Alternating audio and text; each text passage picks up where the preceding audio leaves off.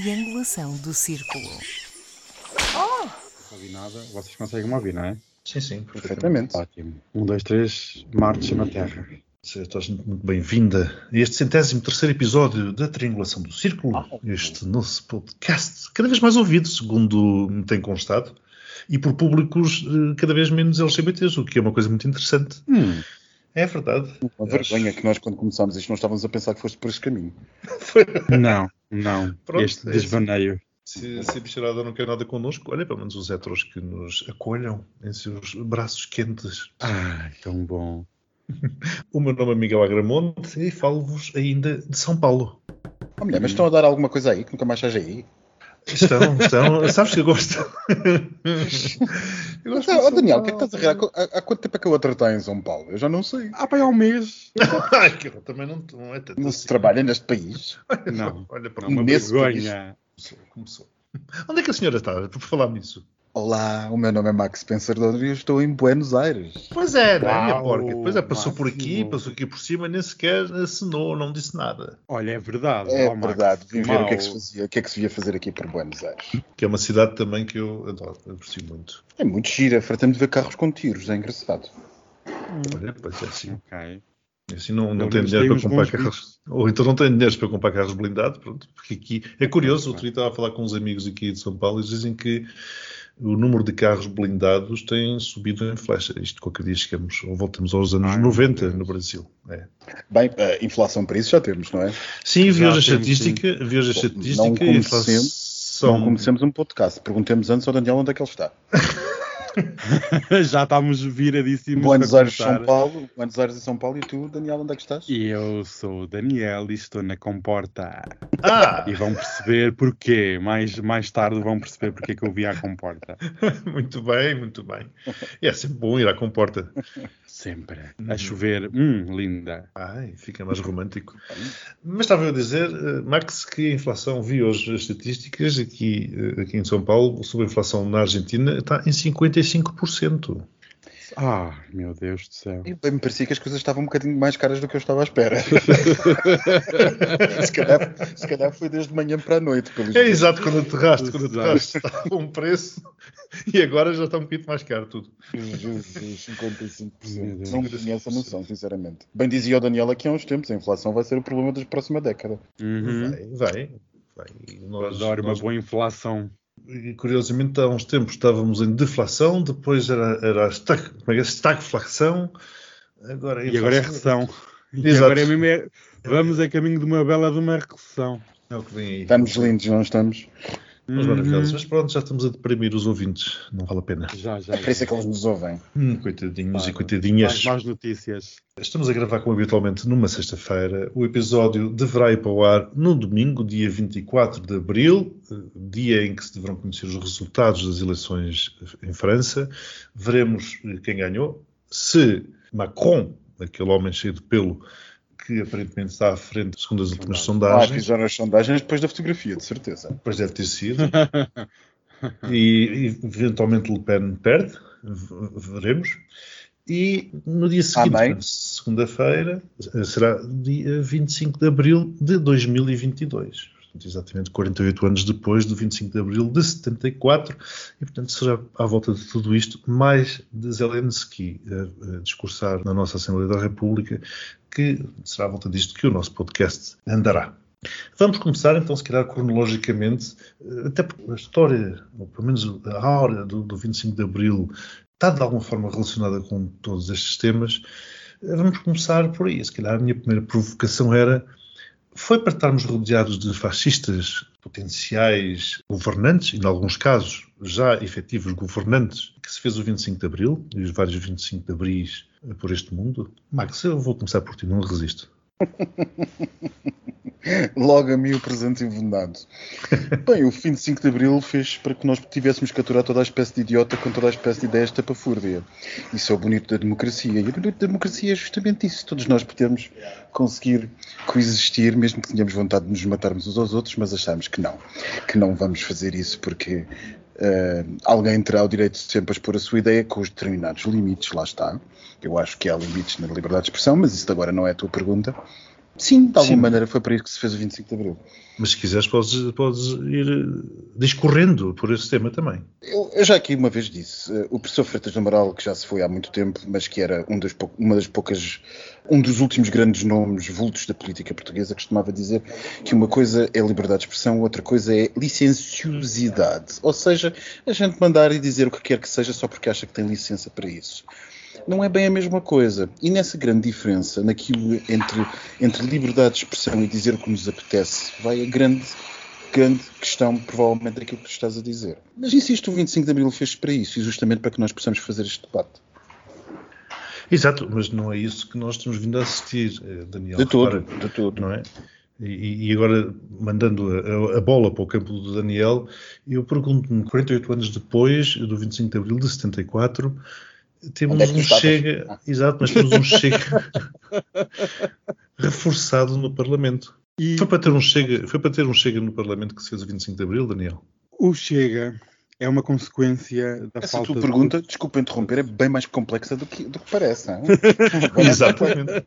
Exatamente, mais por isso eu quero, eu quero esmiuçar esta pergunta. Hum, pois, isto não é uma coisa Eu que na sexta-feira à estou a tarde. que há uma certa discriminação aqui na- nas perguntas, mas pronto, eu vou, eu vou começar a- por dizer que, como, como estava a dizer, a presença do Chega é também um reflexo da falta de respostas que este regime saído com o 25 de Abril não conseguiu dar. Isto é, no início tivemos um, um certo idealismo de sim, era possível, o povo estava junto, estávamos todos juntos no mesmo barco, mas rap- rapidamente se percebeu, e com a década de 90 e com o início deste século, percebemos realmente que este regime democrático não está a dar as respostas aos cidadãos. E uma coisa que eu me lembro muito bem dessa altura era o direito à habitação.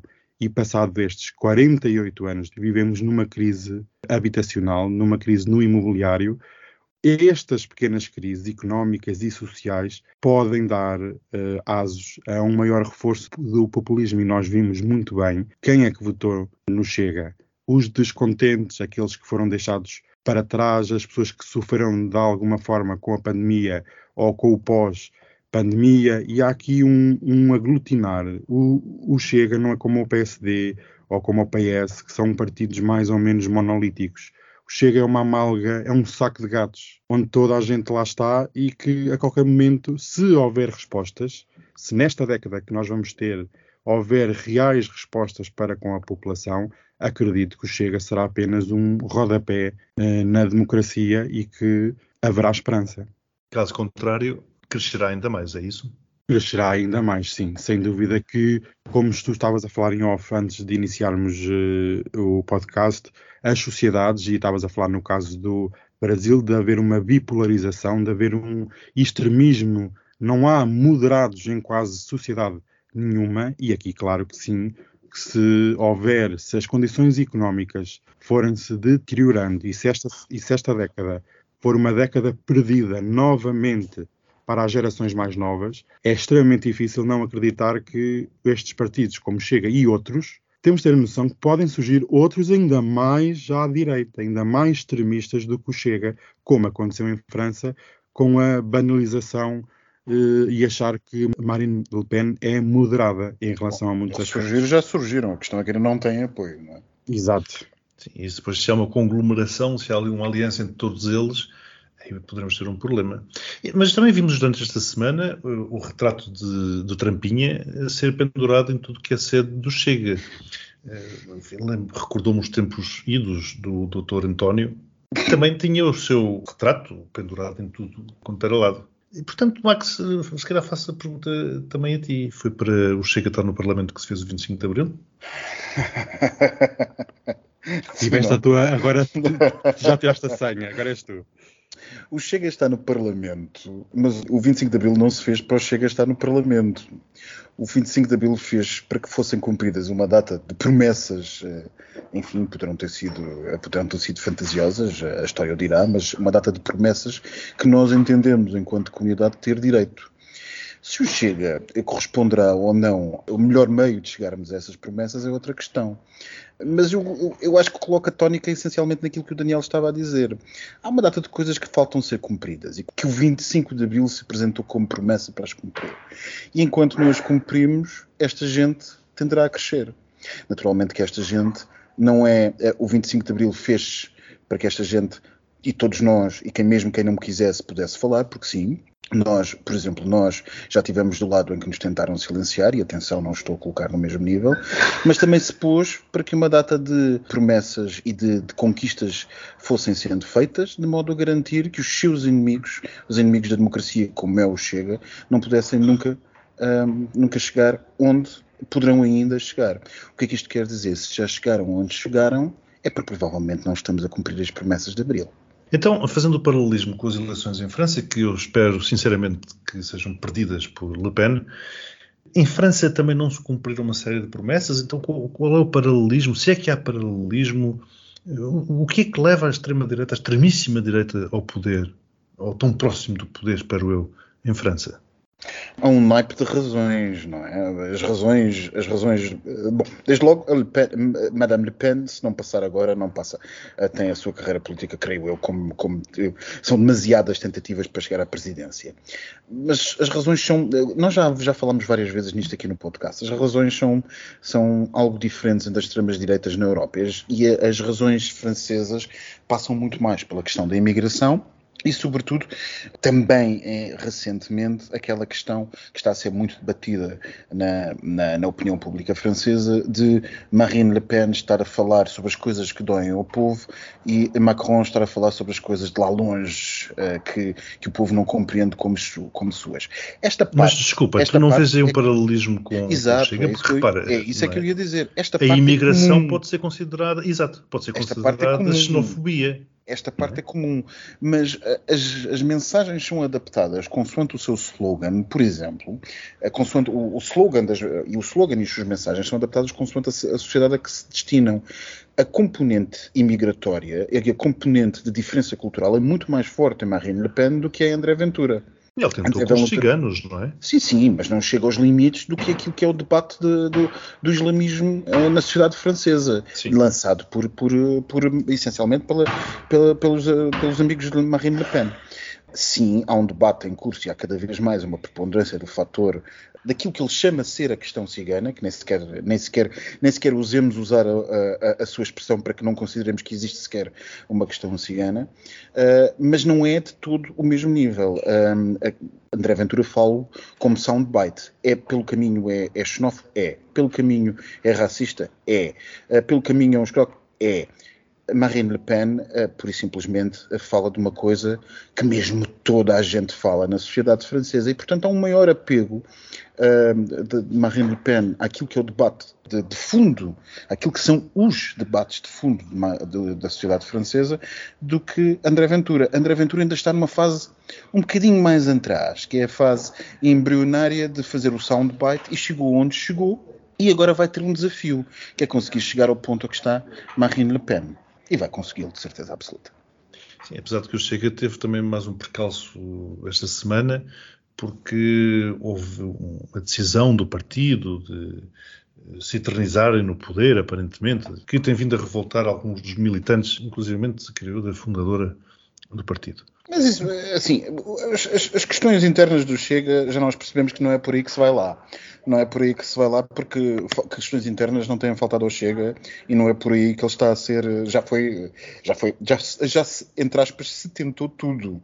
Desde as questões internas às, às, às demonstrações cabais, a investigações jornalísticas de tudo o que fede dentro do partido e nada, nada chegou. Portanto, não porque creio é, que mais... É uma seita, é uma seita.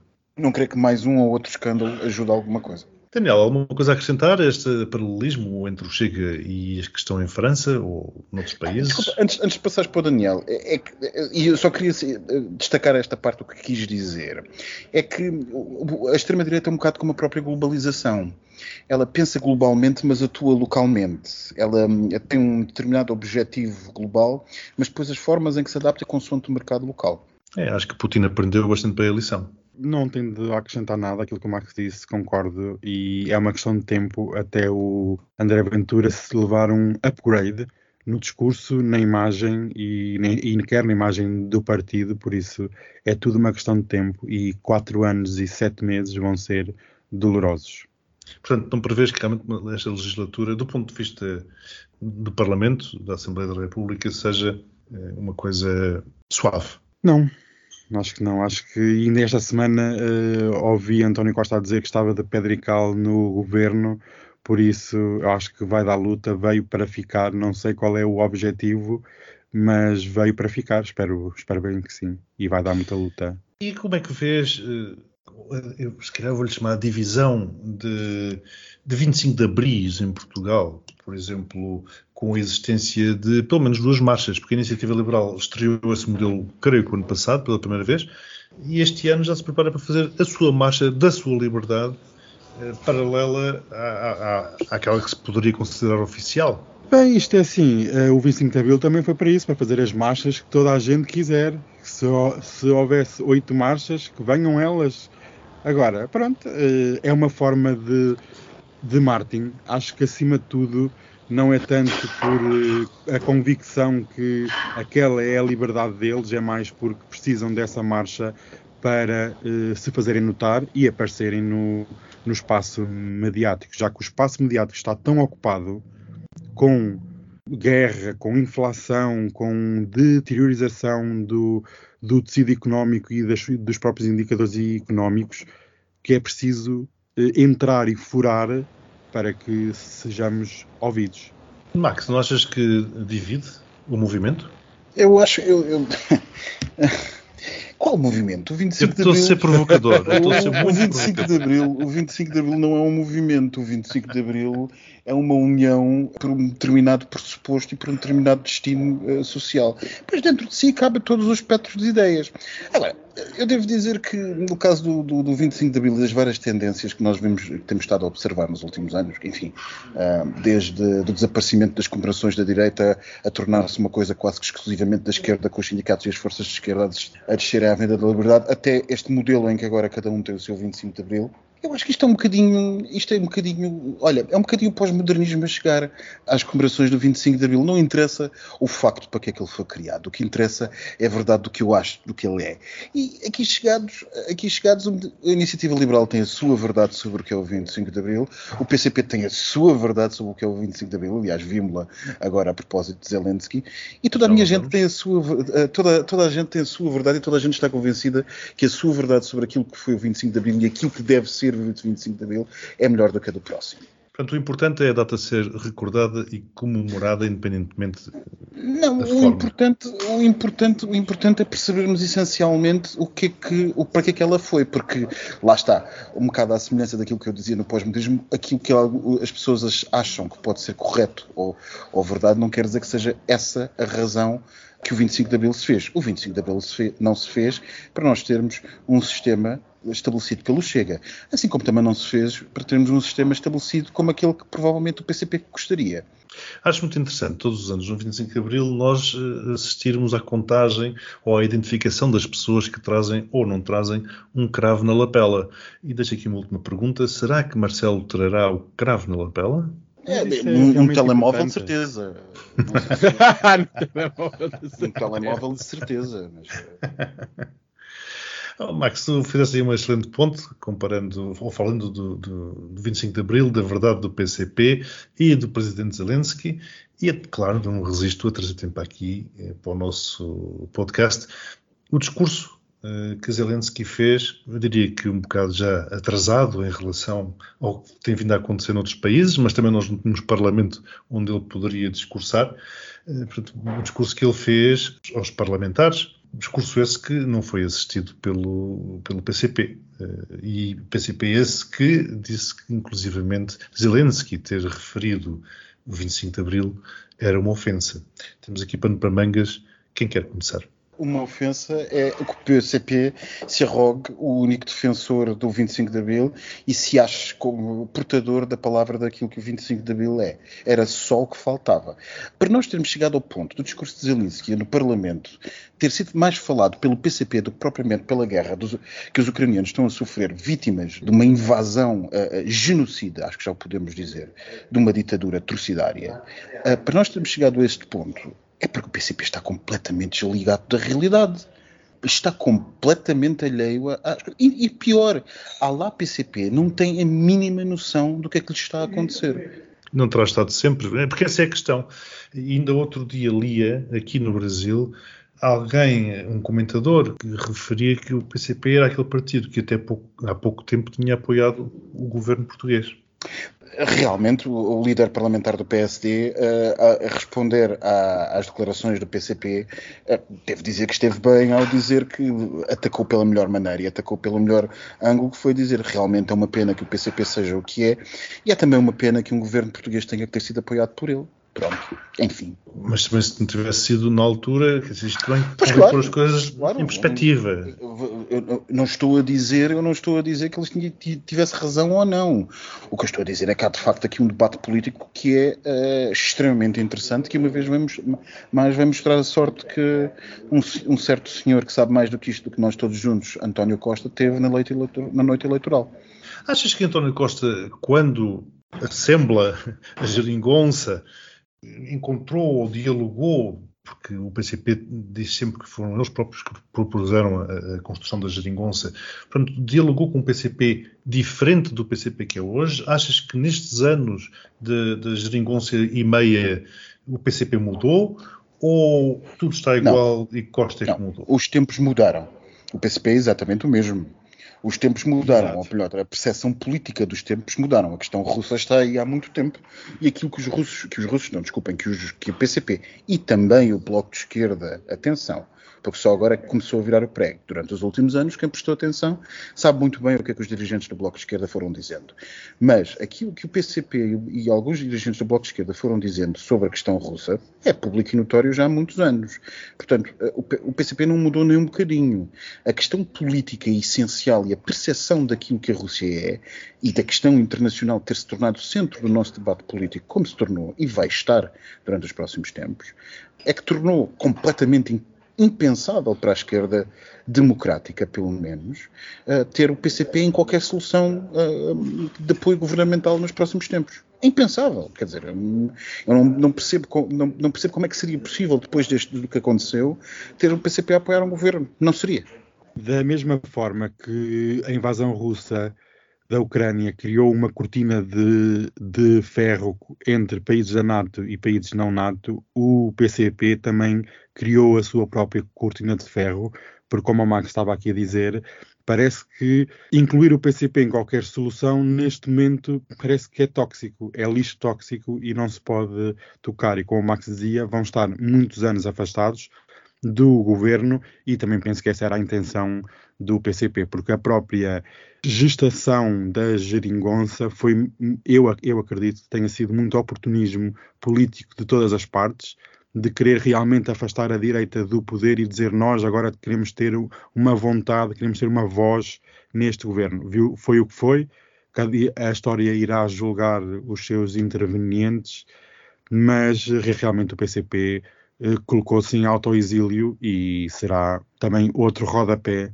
da história, se não se puser a, a pau. A sorte, a sorte do PCP é que não há eleições nos próximos dois anos. Porque se houvesse algum tipo de eleição, seja ela qual fosse, dentro de meses, ai amigos, iam sofrer uma derrota bem grande. Não, e o pior do PCP e das pessoas, para o bem e para o mal, atenção, porque isto também funcionou para o bem quando foi necessário. Mas o pior do PCP para o mal é que atua neste momento com a mesma lógica a, a dos ucranianos fechados naquela fábrica em Mariupol. Toda a gente nos é. está a bombardear, toda a gente nos está a bombardear, mas o nosso esforço é heroico. Exatamente. É, é só ridículo. É só ridículo. Dos, dos, elementos mais novos aos elementos mais velhos do PCP, é só ridículo. Ouvir aquela deputada falar na, na, na aquela deputada do PCP falar Ai, na da República, isso sim foi uma ofensa à democracia.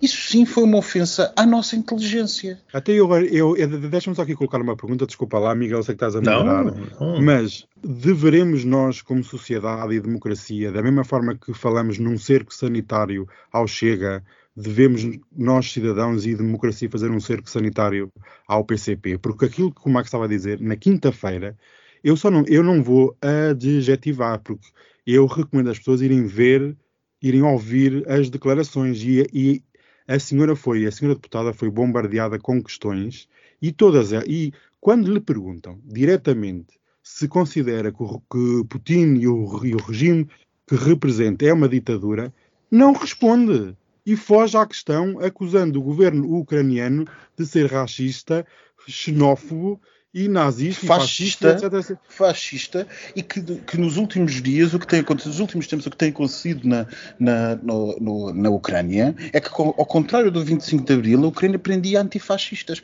Oh, por amor de Deus, eu, eu, eu, confesso, eu sou completamente a favor da, cerca sanitária ao PCP. Isto é uma vergonha.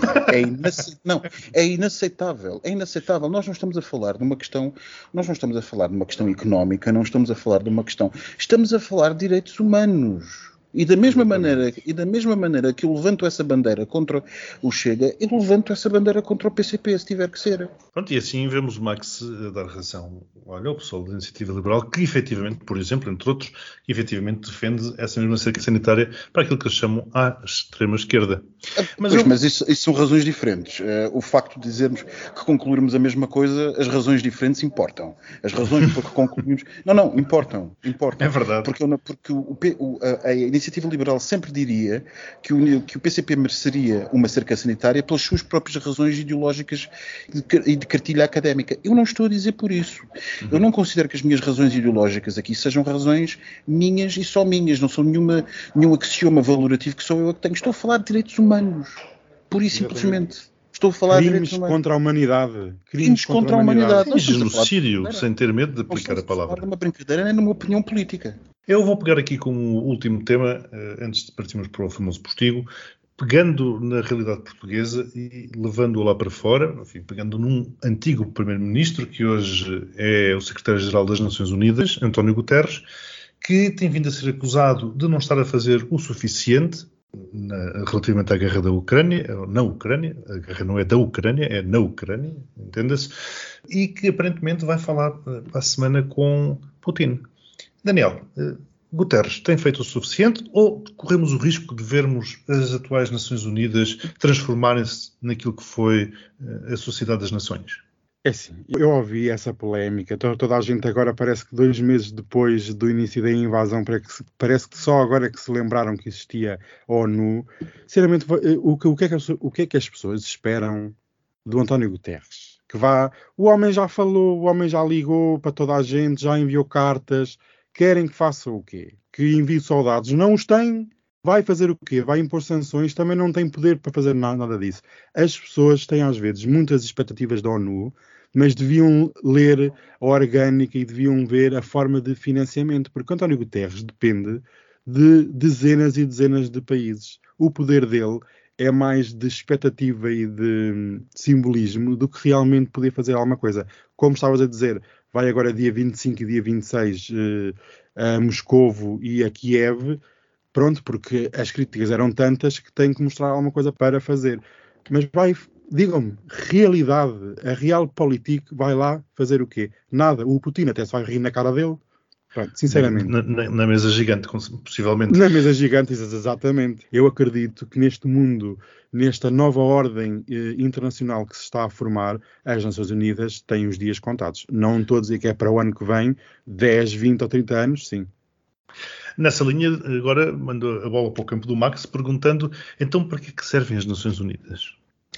As Nações Unidas servem para muita coisa, quanto mais não seja como projeto embrionário de uma futura regulamentação mundial que possamos vir a ter. E disso, nesse ponto, até está, de, uma, de, um, de, uma, instituição de regulamentação mundial. E nesse ponto, até é muito interessante a intervenção de Zelensky quando, quando apela à reformulação das Nações Unidas.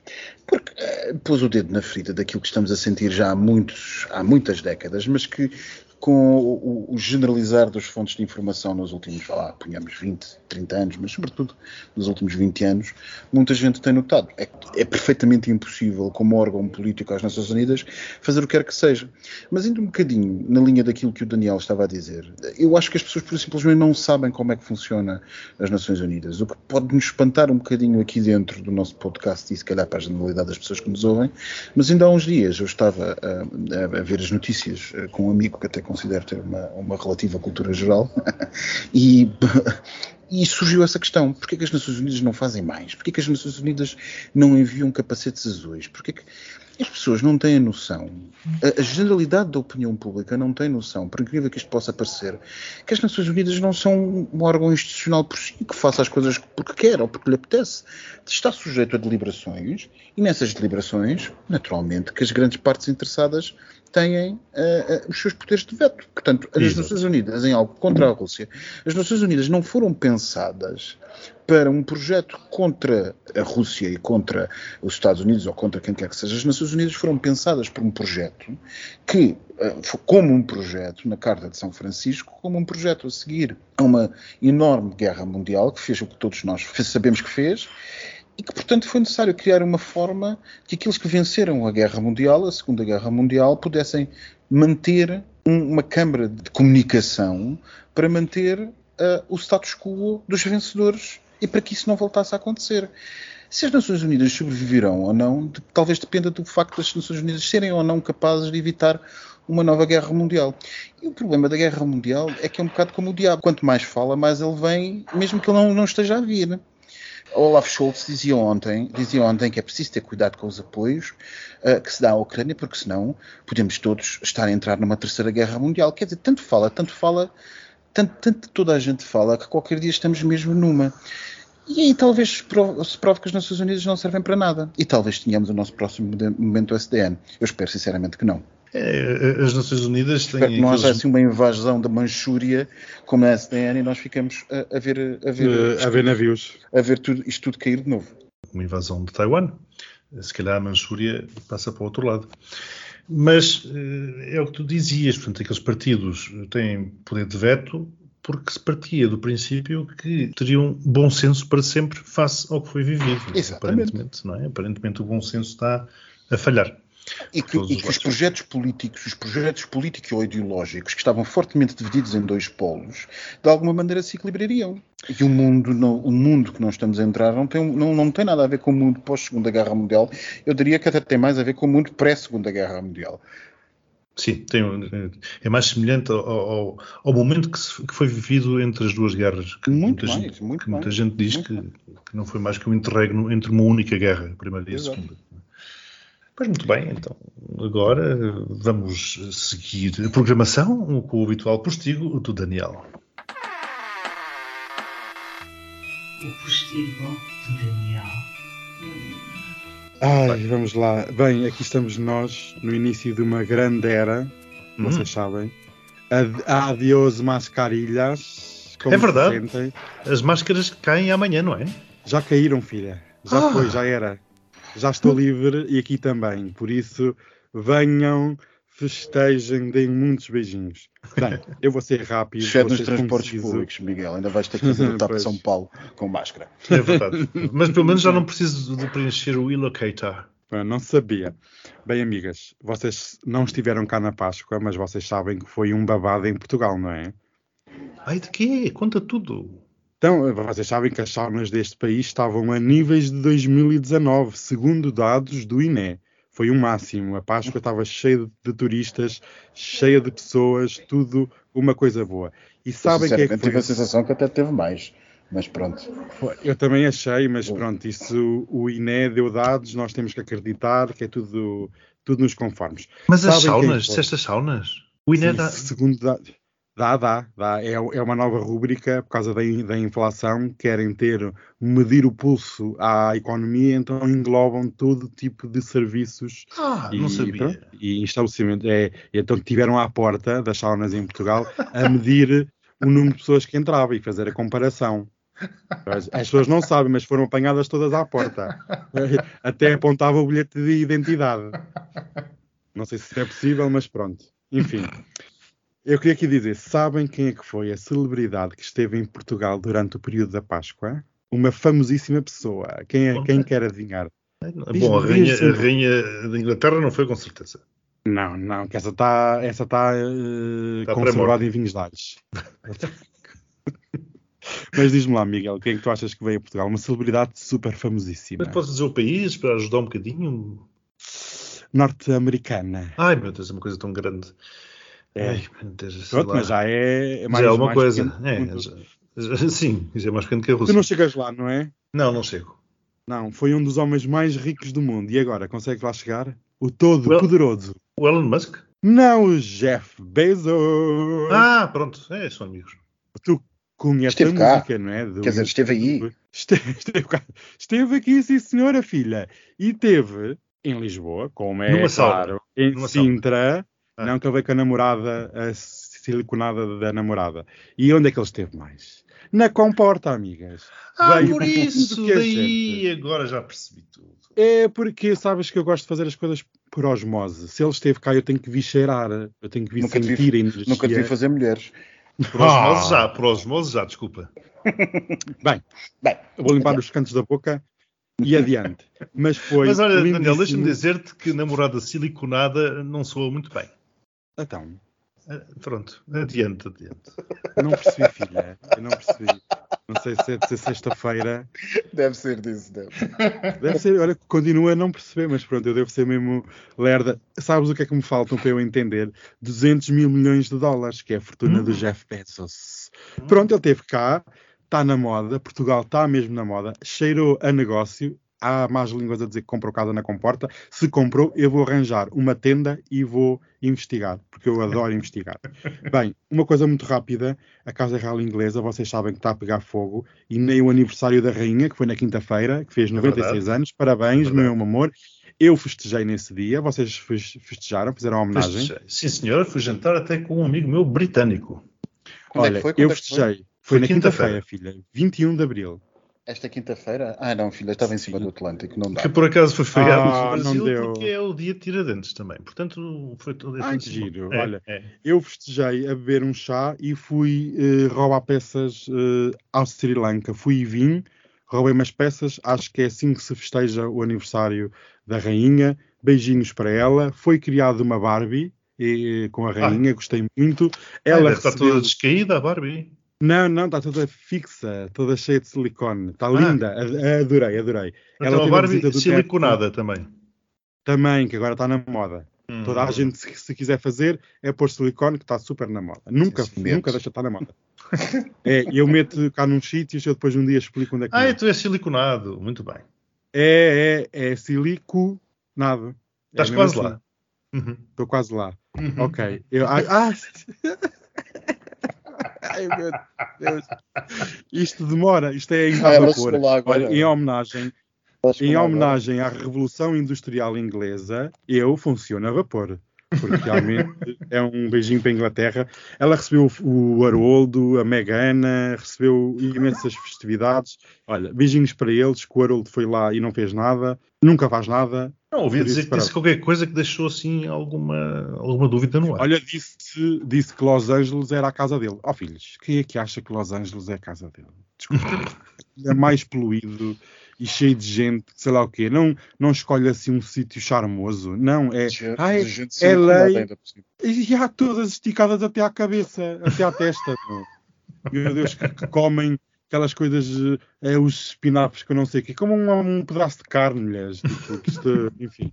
Bem, eu quero deixar aqui um, um festejo visual, é o último. Um beijinho muito grande para o nosso presidente Macron, nosso, que do povo, Hum. que para contrabalançar a arrogância que lhe é habitual, surgiu uma foto que vocês já viram, que foi Sim. partilhada num dos nossos famosíssimos grupos, que nós temos Uhum. agora muitos grupos, Uhum. nós somos do povo, estamos com todos. E o que é que vocês acharam da fotografia de Emmanuel Macron num sofá, com a camisinha aberta e uns pelinhos a ver, uns bons pelos, como o Miguel já estava aqui a dizer há bocado, Um matagal. Um matagal. um matagal, a dar uma selva, aquela selva atlântica. Eles é mais uma Amazónia. Eu acho que um cortador de relva não seria suficiente. Oh, Miguel, É não sejas assim. É verdade. E tu, Max, gostaste?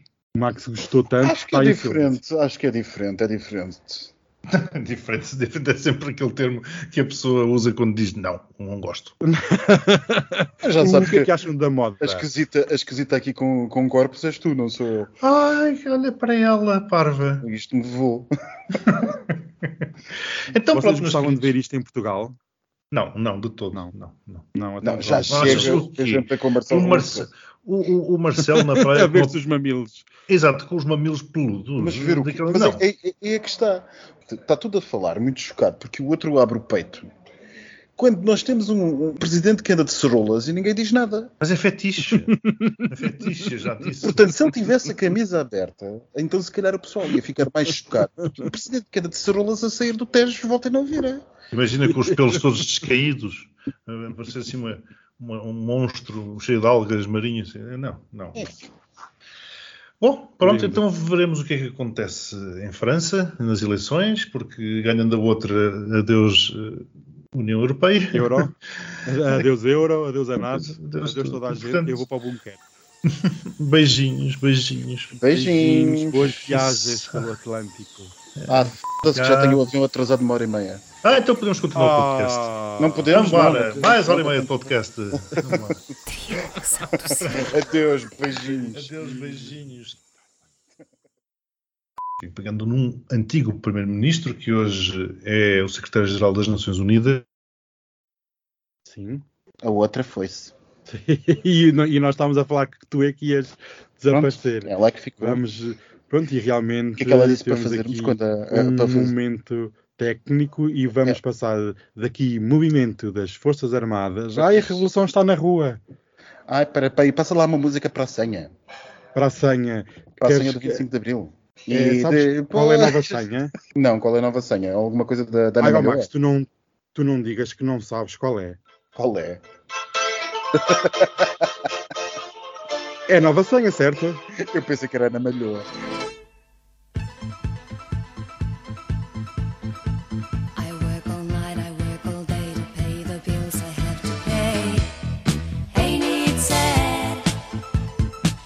there never seems to be a single penny